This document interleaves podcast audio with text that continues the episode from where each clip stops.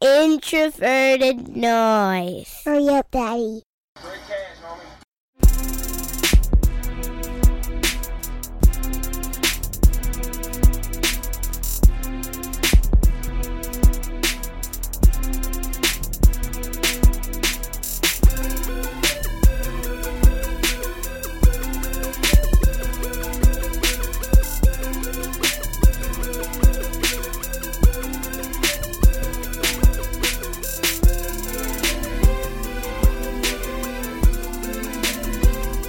Right, and welcome back to another episode of the Pocket Protectors podcast. We got the new crew back once again. Somehow convinced Nick to come on and record with us again. But uh, you know, we'll go back to the traditional order of things. The man, the myth, the legend, the cutoff t-shirt. Okay, actually, no, he's wearing clothes this time. Uh, Doctor Eric, how's it going, my man? Things are good, man. Uh, it's been spring break, so my family is is back to where we used to live in Wisconsin for a week. So I've been just working almost nonstop on football. So uh, can't beat that. Oh, Wisconsin. I always forget that you uh, you lived in the Forbidden Land. I did. I did. I lived amongst. I did. and and, uh, and Nick, how are you doing? How you been? Doing good, doing good. Was uh, nice and 75 degrees yesterday. So here on the New York area, New Jersey. So that was that was lovely. It's been a long winter, so Yeah, man. It uh, it, it's it snowed over this weekend in Ottawa, so not near, not not nearly as nice. It wasn't Don't actually rub it cold. It just uh, yeah, it snowed. But uh, you know, it, it is a long off season, and I am thankful to to Eric for coming up with this topic because it is one that we talk about a lot, but quantify very rarely. So on this episode, we are going to talk about coaching a little bit, and uh, and I know Eric's done a lot of work uh, over at PFF, kind of looking into coaching, trying to figure out a great way to uh to really quantify using the information that they have there. But I want to start with you on this one, Nick, because uh you know you maybe don't have access to uh, to all the information that Eric ha- um, Eric does, and you know from a, I guess a more you know I guess a layman or a fan's perspective, when you think about quantifying the effects of coaching, I guess where do you go? Where do you start? Really, how do you determine whether someone is actually you know a good coach or it's just kind of you know randomness that makes it seem that way? that's a really good question because it's a really tough question because there's so many variables that go into what makes a football team a winning team or a losing team. And a lot of the variables that we have to measure football success are kind of confounding with coaching. It's you know it's the classic: is Tom Brady good or is Bill Be- is Tom Brady good because of Bill Belichick or is Bill Belichick good as good because of Tom Brady? Um, how much of Tom Brady's wins above replacement is actually part of Bill Belichick and and how good are different players with different coaches and how good would they be with different coaches? It's it's a really tough thing to measure.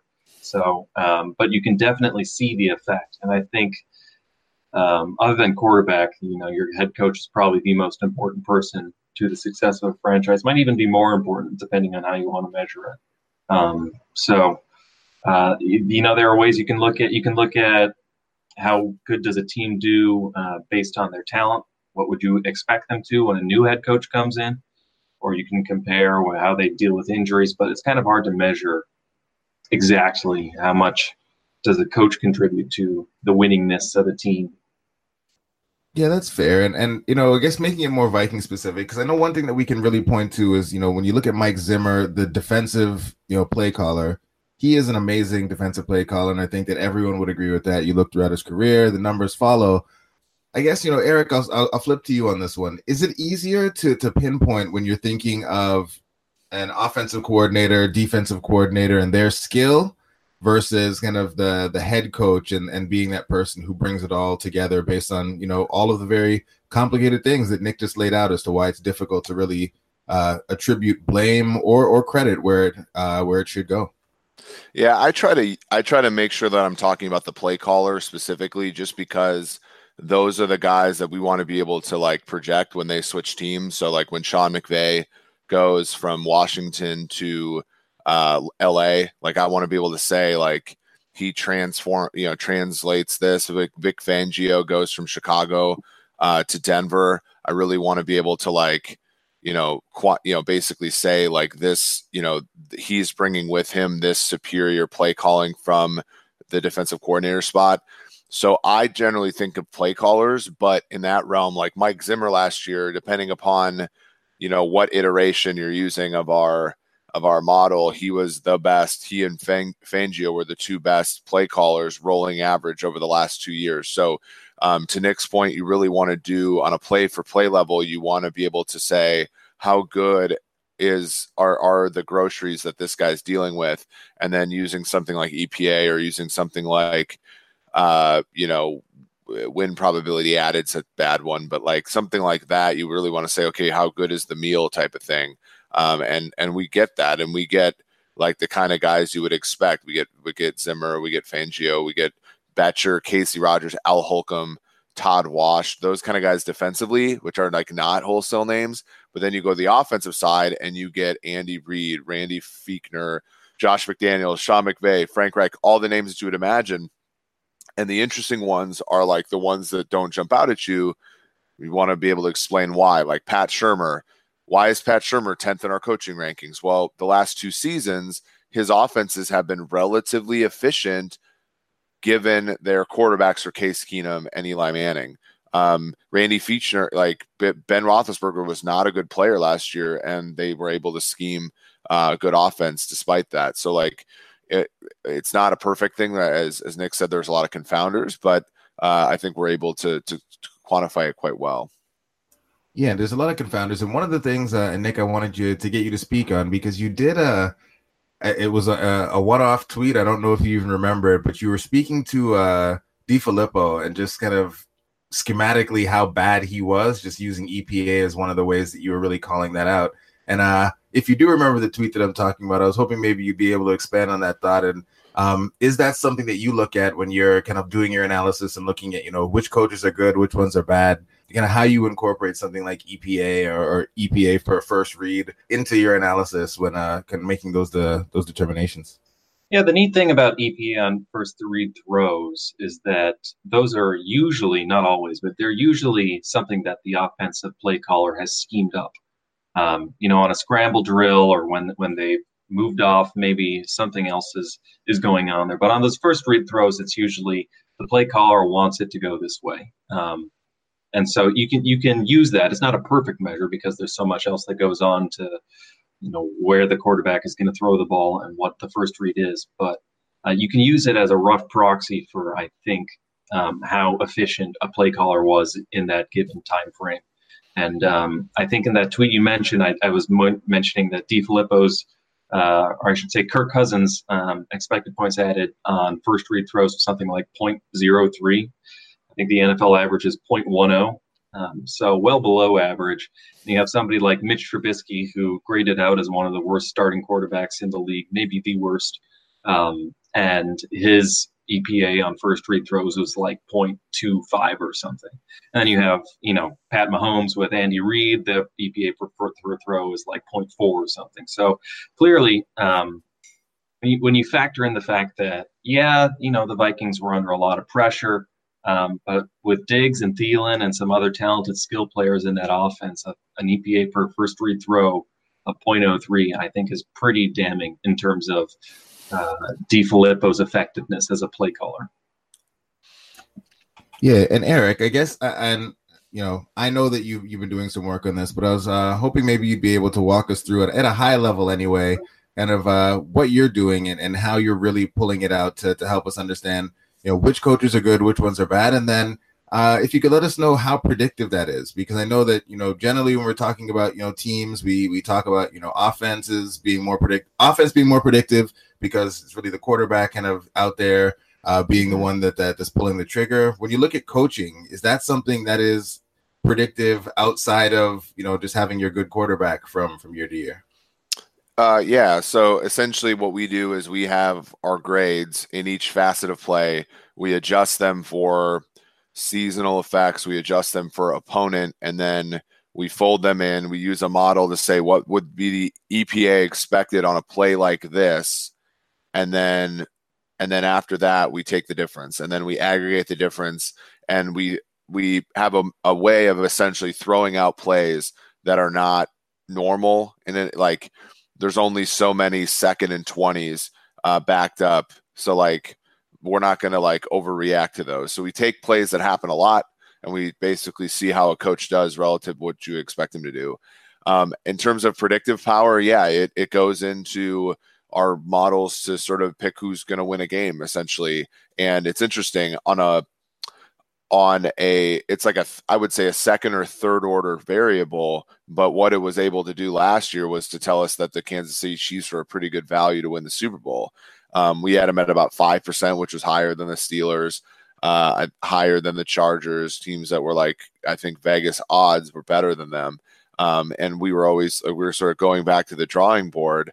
Um, and, and, essentially going in and saying, okay, well, why is that true? Oh, it's because Andy Reid is the best coach in our coaching metric offensively. So um, they're pretty. It, I would say it's not as stable as player metrics, but it's pretty stable year to year. And when a coach changes teams, it tends to stick, and it's a pretty good thing for predicting game to game. So, with that said, bringing it back to uh, to the Vikings, Nick, what are your thoughts on Gary Kubiak and mm-hmm. what his history tells you about maybe what we should expect for the Vikings and and how he might be able to help us out offensively as uh, as we move forward with things? Yeah, Kubiak's an interesting example. I said before that you know the NFL keeps trying to find the next McVay, the next Kyle Shanahan, and they should because obviously those are two of the best young play callers to come into the league and quite some time. Um, and Gary Kubiak is uh, kind of like their uncle in the coaching tree. Um, it was Mike Shanahan and Gary Kubiak, who was Shanahan, Mike Shanahan's OC. And from there came Kyle Shanahan and Sean McVay and Matt LaFleur and the other branches of that um, whole coaching tree. So Kubiak is is that kind of it's an it's an outside zone focused run scheme and play action builds off of that. Um, and so that's kind of the play calling you you might expect in terms of how good he is. I mean, obviously he had success as a head coach, but you know, you look, you think of that Broncos Super Bowl win. It wasn't really off the back of the offense and Peyton Manning. So, um, in terms of uh, what to expect, how good the offense is, you know, I think Kubiak was a right guy to bring in, especially as uh, Stefanski was trying to install outside zone, um, and so he's, he kind of goes to one of the big experts.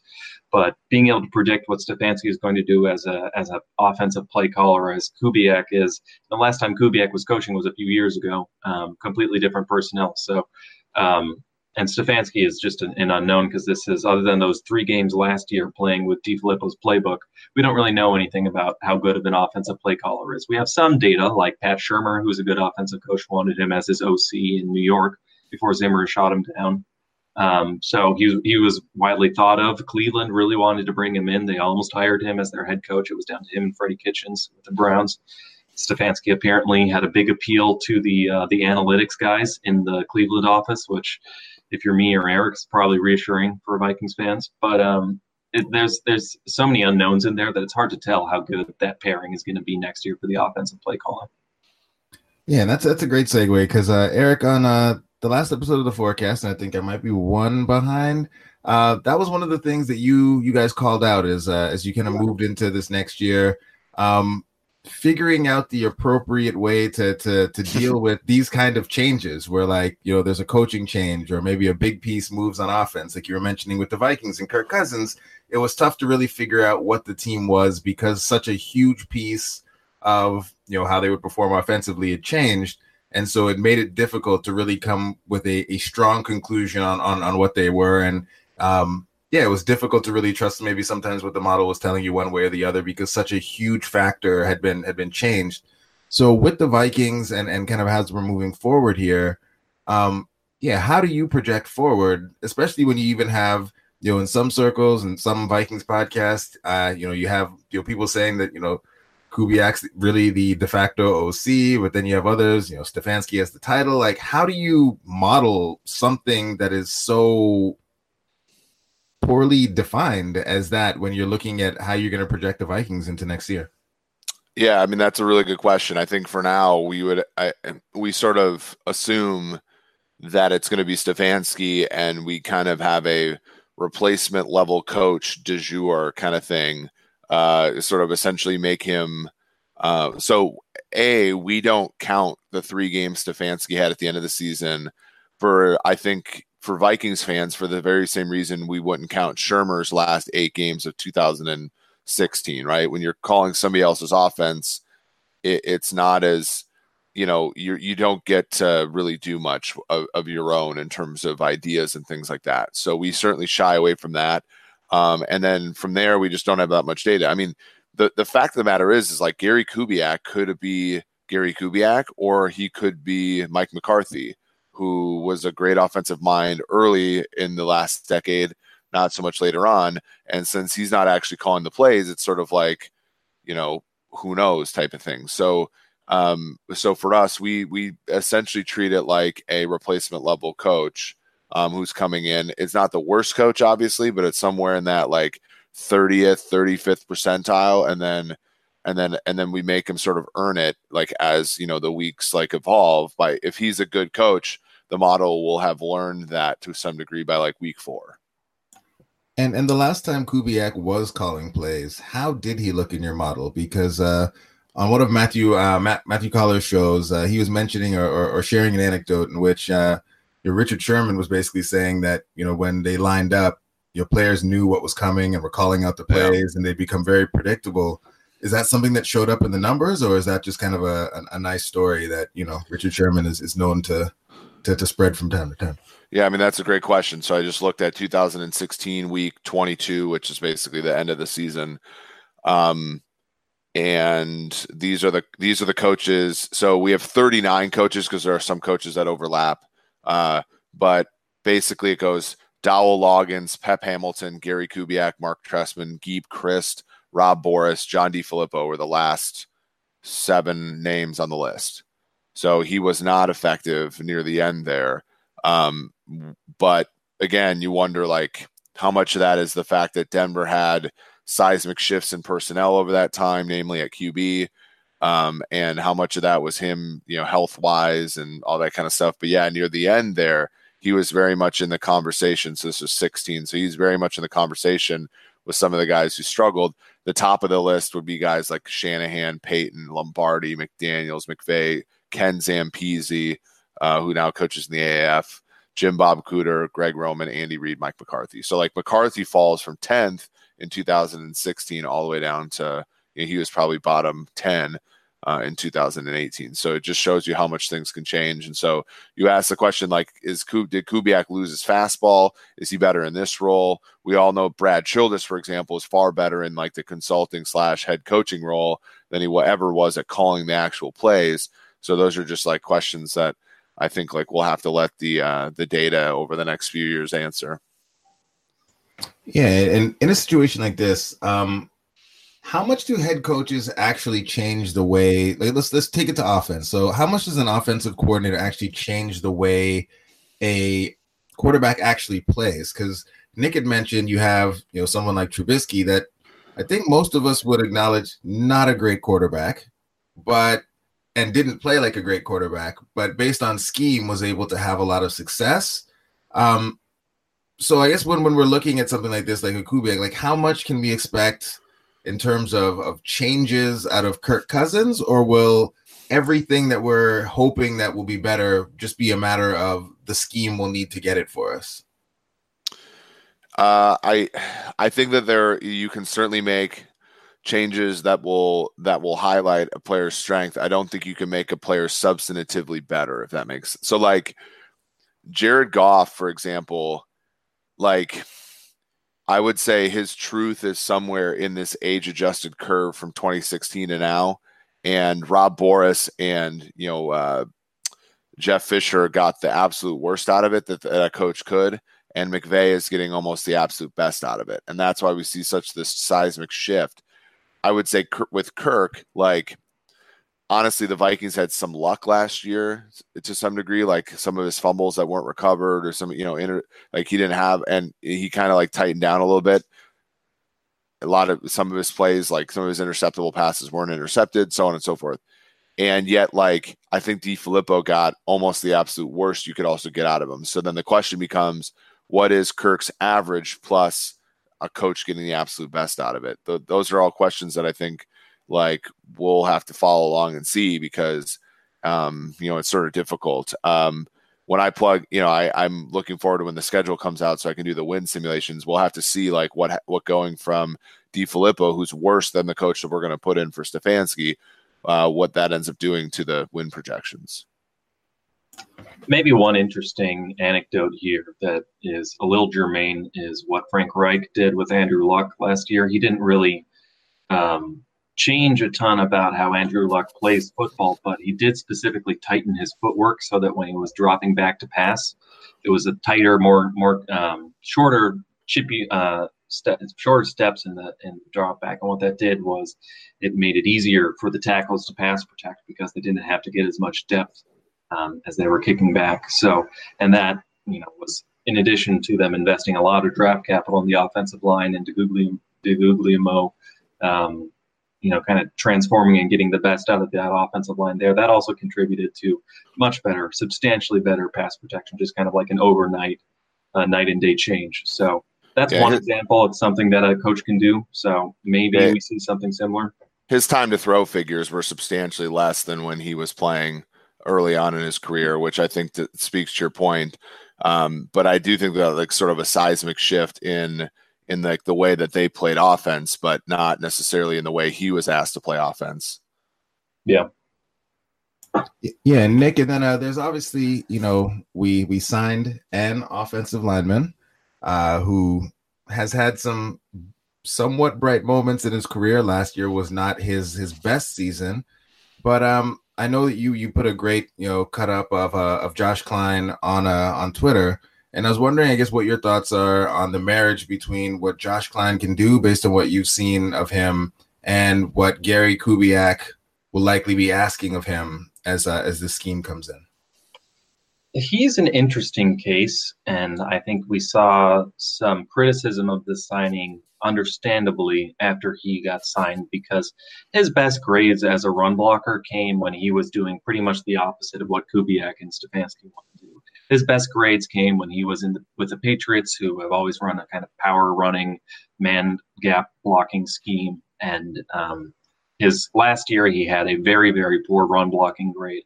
And that was when LaFleur came in and switched to uh, a lot more zone running, inside zone running, and a lot of outside zone running. Um, and so you might want to conclude from that that why did we get this guy? He looks like a perfect man blocker, and we're asking him to do something that he sucks at. Um, I think if you actually watch him on tape, uh, his run blocking is uh, it's not great in, in anything, but I think he was better when he was asked to block in space. Um, he had decent quickness and, and balance and was able to sustain blocks, um, was able to connect on reach blocks, stuff like that. That's so he has kind of like the tools to be uh, a good, maybe good is overselling it, but a solid run blocker. Um, and then his pass blocking grades have traditionally been um, above average. So you know, over the last three years, they're they're solid. So um, you know, the upside is you know the outside zone scheme plays more to his strengths, and um, even though he graded poorly in run blocking, that probably came a little bit more from when he was asked to do the more man blocking stuff, whereas when he was doing outside zone stuff, uh, it looked better, maybe not great, but better. And so if you get the best development out of there, the best coaching, maybe he turns into, you know, a solid starter, which is kind of all the Vikings need. So yeah, Eric, and, and where are you at with uh with Josh Kline and the fit and kind of what he's done best based on the metrics and, and the data that you're able to look at?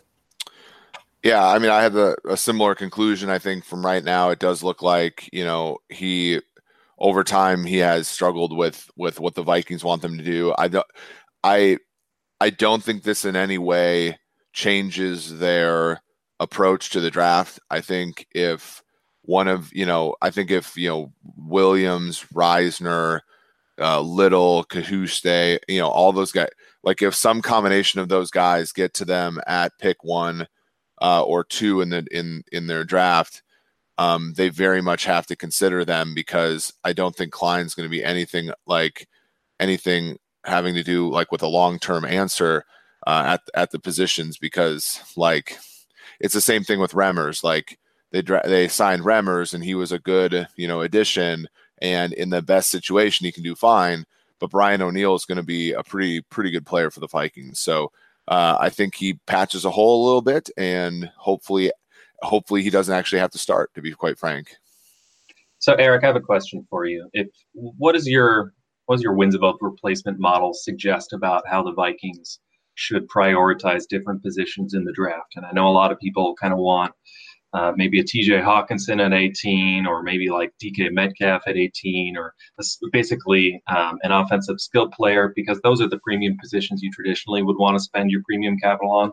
Guard is not usually a position that you spend your premium capital on, and it's also not a position that uh, you know affects your bottom line wins as much as yeah. a star a star wide receiver. So I'm interested in. But the the flip side is that the Vikings guards are so catastrophically bad right now that um, if Danny Isidora were playing games, you would probably lose more games from him playing than Treadwell, even though Treadwell's uh, well below average receiver. So I'm interested in what your take is on that.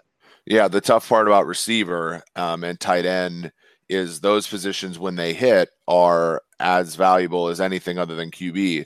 The issue is always like the learning curve is higher for them. And so, you know, and frankly, a lot of them don't end up being valuable at all, a la Treadwell.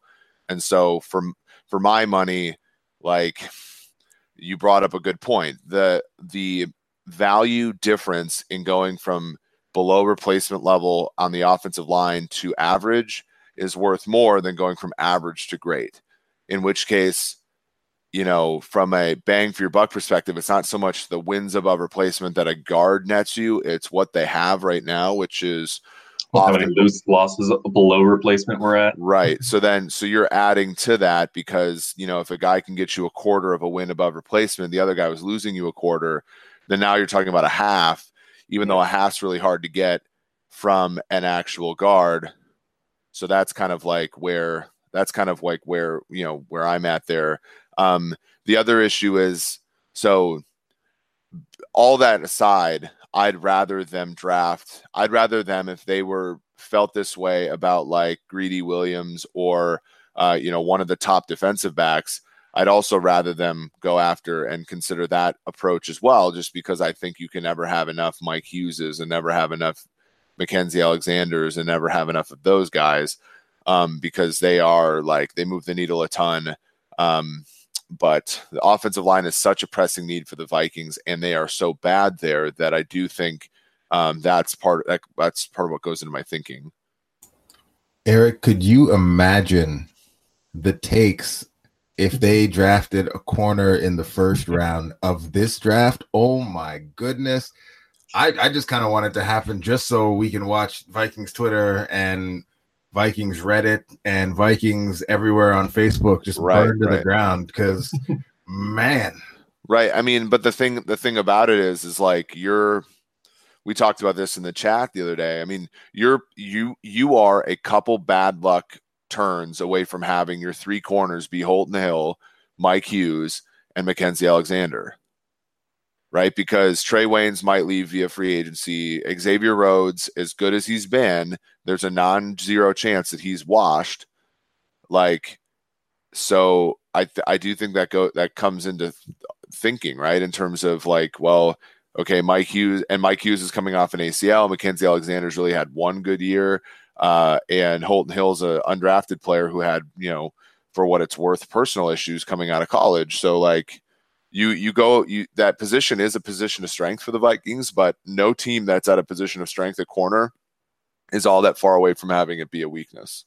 I think Vikings fans are a little biased against drafting corners because very strangely all the corners they've drafted have kind of been uh, underwhelming at first and then eventually solid and then maybe kind of pretty good. But, you know, draft picks either often bust, they totally suck, they never get snaps, or if they do get snaps, they're not good, or sometimes they pan out really well. And when corners pan out really well, that's about as valuable as almost anyone other than quarterbacks. So, you know, if you draft, a, you know, a, a Jalen Ramsey or somebody who's going to be a perennial Pro Bowler, the value there is so high that it just makes sense to keep drafting them. And, I think Vikings fans, you know, they think of a first rounder and they think of their experience with Trey Waynes, where he didn't really see the field at first. And when he did, and he eventually got playing time, but he was just kind of meh. And then, you know, he looked pretty, you know, improved last year, but, you know, hardly a Pro Bowler. But the thing is, you draft a you draft a first round cornerback and you might be getting a Pro Bowler, and then that's transformative for the team. That's on top of you know Rhodes is getting older, and he did not have uh, a very good year last year. And Trey Waynes looks like he's uh, might be gone. So, yeah, the the the Rhodes part's interesting because he's been so good that we sort of forget that in 20 at, in the first half of 2014 he wasn't very good and in the first half of 2015 he was almost unplayable and yeah. and then in 2016 he, he missed the first two games but came back and was basically brilliant the whole year 17 he wasn't quite as good but he was still good enough to be an all pro and then last year but the, the the thing about him is also sort of like his type too he's kind of like a a bigger corner and so like I always, and of course, this is like an edge case, but I always think about guys like Brandon Browner when I think about big corners and like the way they might not always be able to like withstand age. Um, but uh, you know, so hopefully Rhodes continues to to be a good player for the Vikings, but there's always that chance that he won't. And then Waynes, you know, it doesn't it doesn't seem like Waynes is like going to be a Viking for life. I could be wrong though. Yeah, and, and you guys uh, kind of uh, jog my memory on on a, a question I definitely wanted to ask on this one because we're talking about coaching and talking about defense, and we're kind of half joking, half not about the Vikings. Very often, uh, stalking Zimmer's cabin cabinet with the uh, you know the best corners. We're saying those are the most valuable players, and and the Vikings have really built their team around adding high value players um, at these important positions on defense early and often. And so I, I wanted to get your takes on you know Zimmer it's just kind of accepted that he is a great defensive play caller. Um, where is that line? Like, how do you find that balance, especially on defense, where it does take really all the players working together? Um, like, how much of a, I guess, a downgrade can you get in the defensive talent that can be offset by the great scheme or play calling of someone like Mike Zimmer, because that's a take you see very often where it's like, okay, it's time to go for the offense. It's time to let the offense load up. If Zimmer's such a great coach, he should be able to make up that difference. How do you kind of ride that line to make sure that you don't go too far in the other direction? Um, yeah, and, and you end up with, you know, Holton Hill caliber type corners out there uh, that you're picking up maybe in, in you know the end of day two, start of day three type of thing in the draft. Well, I think we've seen this tested, right? I think we've seen this tested by by Bill Belichick, right? The probably the greatest uh, football mind of all time, especially on the defensive side. You know, early in his days in, in New England, I mean, the players that he had, you know, Willie McGinest, uh, you know, Ty Law, Tedy Bruschi, uh, Vince Wilfork, uh, Ty Warren, you know, uh, Richard Seymour, and like, I, you know, they have good players now, um, but it's not like they like they let Trey Flowers go. The only real big name person they've signed uh, is Stephon Gilmore. They keep uh, there at the free safety spot. They got his brother for cheap, but like they sort of test that. I think Chicago, we're really going to get an interesting look um, at what happens when you take an elite coach away from an elite caliber group, uh, you know, uh, personnel wise. With the Vikings, like they went from last in the NFL in points allowed in 2013 to like middle of the pack in 2014, and they didn't change a whole lot in the way uh, you know the personnel. They got rid of Jared Allen, and I think they diminished the role of Chad Greenway and that kind of thing. But really, they were playing with Robert Blanton at free safety, like so.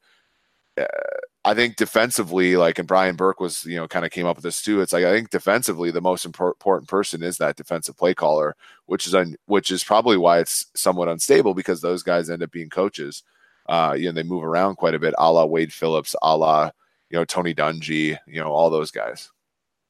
I think with the Vikings and with Mike Zimmer specifically, a lot of it is, is um, how much does Zimmer have to scheme to help guys who he doesn't trust think you saw this with, with Holton Hill getting playing time. I think a lot of people were uh, rightly impressed by Holton Hill last year, but I think uh, you know if you look at like his passer rating allowed or even his coverage grade, um, it kind of overstates um, his talent at least as a rookie.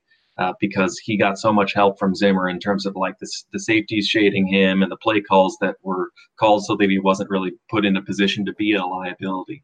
Um, and then on the converse, you know, I think when you see uh, other players get better, it sort of frees Zimmer up to tinker a little bit more. I think we saw this with when Sendejo kind of became a, a good quality free safety. It really allowed Smith to come down into the box and play the robber and do a lot more like freestyling stuff, um, which really was a big uh, ingredient in the 2017 Vikings uh, defensive dominance. So I think um, you know when you have a player like Xavier Rhodes who you can trust one on one on an island, or when you have uh, a player like Harrison Smith, you want to be able to free him up to to allow Zimmer to scheme up other crazy stuff. So, you know, if you gave him a bunch of poor players and for Zimmer to play, you know, a bunch of cover two, um, it, it, would probably be better than other coaches. But uh, you're just sort of hams. You're you're kind of making him play with one hand behind his back if you're not giving him enough talent. So um, it's just a balance there.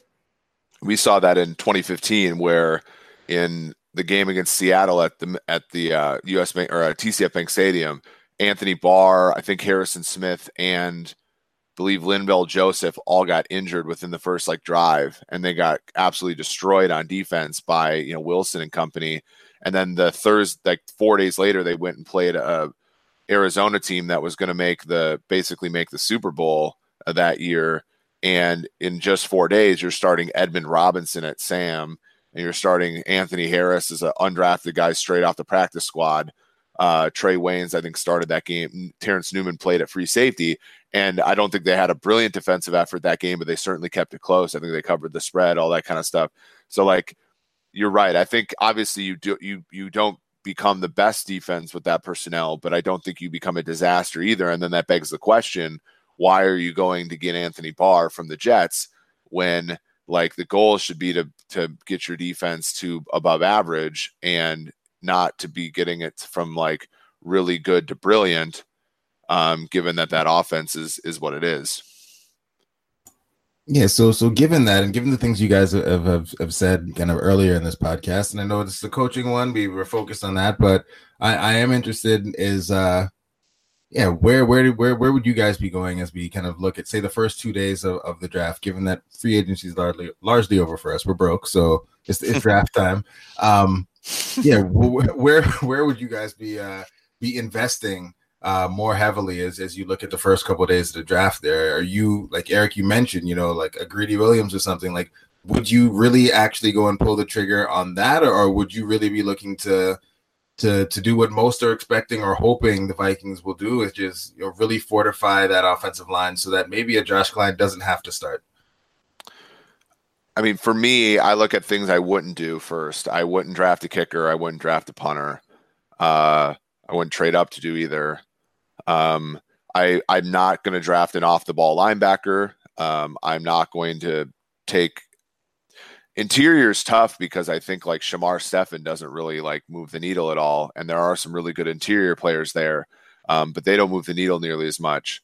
Um, so for me, like where does that go? I think you know the receive the I don't think necessarily the receivers at the top end of the draft really do what the Vikings want them to do, and so sort of by process of elimination, that leads you to either trade down uh, and accumulate picks, um, which I don't think is going to be the, their way to go, or you know, treated you know happily by the fan base, or uh, draft offensive linemen, draft corners, draft def- defense.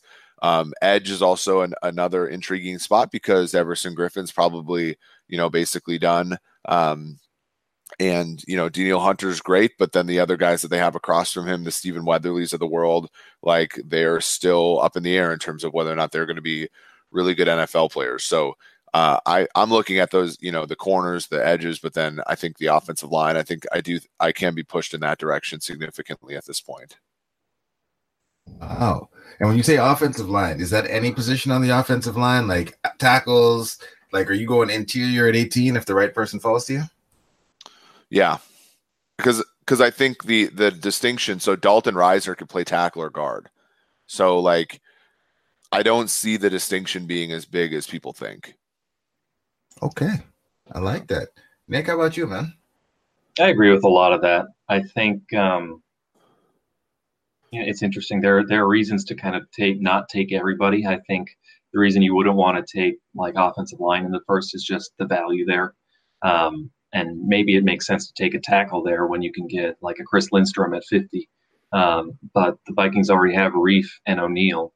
Um, if they draft another tackle, then you're kicking Reiff into left guard. They've never really done that. Uh, so that's another uh, who knows how that would pan out? We saw it go disastrously for Remmers. I don't think Reiff would necessarily. We should expect it to go that bad, but um, I think wide receiver and tight end that would be great. But I also think you know Kyle Rudolph is a is a solid receiver, um, and David Morgan is a very good blocking tight end. So they're kind of uh, there's not a ton of room to improve. And in fact, given how poorly um, tight ends tend to play their first years, I wouldn't necessarily ex- expect uh, much improvement there. Um, wide receiver is uh, it's it's always a kind of a crapshoot, and you always see the Stefon Diggs in the fifth round playing really well. So um, I could see us going corner. I wouldn't hate that, like the rest of Vikings Twitter would. Um, I think uh, it would make a lot of sense to go offensive line just because uh, Josh Kline and Danny, Danny Isidora have the potential to be game breakingly bad in the way that TJ Clemmings was back in 2015 16. Um, so, um, yeah, I would, I mean, I think the interesting thing about the Vikings draft history is that they have always neglected defensive line, and I think they've gotten away with it because Andre Patterson is is kind of like the coach Scar of defensive line, where he's always taking, you know, Everson Griffen was a fourth rounder, Danielle Hunter was a third rounder, um, and, and, you can go back and back to the to the Jared Allens or the the the the, the, the Ray Edwards or whoever, Brian Robison. Um, they've been able to find these sort of diamonds in the rough later in the in the in the draft and just bring them in on athletic talent. Um, and I think for that reason, I think it, it, it's it, as tempting as like an Ed Oliver would be, and you know I would take Ed Oliver at 18 just because of the value. Um, uh, it, it's it's it's nice to be able to not invest a lot of draft capital, and the Vikings haven't. You know, the only first rounder they've taken on the defensive line last decade was Sharrif Floyd, um, whereas most other teams, you know, draft one every two, three years or something. So, um, to the extent you can continue to uh, leverage that positional coach into talented defensive line players without having to invest the capital, um, I think it makes sense to prioritize cornerback, offensive line, and skill talent. So. Yeah, the Sharrif Floyd thing is heartbreaking. He was a he yeah. was going to be a good player. Yeah, he was so good, but so good. All right, man. Ended the show on a bummer, but I feel like we've gone through uh everything that there really is to go through uh, at this point. Kind of discussing coaching and and and the impacts. And and Eric, you made a comment. Uh, at this point, I can't remember if it was you know in the group chat or on the pod, but really just JDS uh, uh John DeFilippo, excuse me, being the uh, the worst, uh, and us potentially going from the worst to not the worst, maybe average. Uh, can you just remind me what that would be in terms of you know wins, generally speaking? I mean, we haven't really put a number on the wins, but I would probably say you're talking about half to a full. Oh, so the Vikings over under this year's what eight and a half? Is that what they hung today? Nine. I'm not rushing to bet the under given all the things now. The Vikings are probably going to be favored in about ten of their games this year, which I think is a uptick uh, from what people would expect. Yeah, oh. that's more than I would have expected. Yeah, I like that. My one concern with I, you know, I, I'm not a huge DeFilippo fan, but I will say um, his commitment to the pass, I think, was something that has gotten a lot of uh, unnecessary criticism. My one concern with moving on from DeFilippo is we're just going to end up doing the the run, run, pass, punt offense, where yeah. uh, we're running to the extent that it is, uh, especially behind the offensive line. I mean, Dalvin Cook is great, but it's running running efficiency is mostly about the success of how well you guys are blocking up front. So that's something that concerns me. But uh, I think if you can, uh, you can more than make up for it by a better design passing offense. I agree, and I think the the issue with the passing the ball so much is not the passing the ball so much; it's being inefficient throwing on first down. Yeah, and I think a lot of that is is how good you are as a as a play caller, as a schemer. Yeah, those those short passes to Stefon Diggs on first down were uh, painful to watch those screen designs were awful. Yeah. Um, I'm also thinking about like just like well, it's strange, but I'm I'm thinking about the passes to the running backs that aren't like. Like I know Warren Sharp talks about you know passes the running back being efficient, and in all my work, I've you know I think running backs that are lined up as receivers can be efficient in the pass game, especially on early downs. Um, but throws to actual players out of the backfield or not. And the Vikings try, you know, it seemed like the Vikings were especially prone to doing that. Um, so yeah, I, I'm optimistic about how they'll play this year. I think obviously Kirk has to step up and play better, and I think you know the offensive line. If you get anything close to 17 with them, um, I think they'll be pretty damn. You know, they'll be something to contend with. But, um, but you know, I, am still like I'm I'm cautious about it because again, last season was exactly what we we all said would happen, and so I'm a little nervous. Yeah, that's fair. Nervous is fair. All right. Well, before we get out of here, Eric, uh, you're a busy man. You know, from from YouTube rocking the Zeke look to uh, articles that make people upset to uh, occasionally, you know, detonating uh, you know nuclear bombs on on the Twitter.com. What else you uh you got going on? What should we be on the lookout for, man? Um, well, I'm not going to tweet. At, I'm not going to have to delete any old tweets. Because. Woo!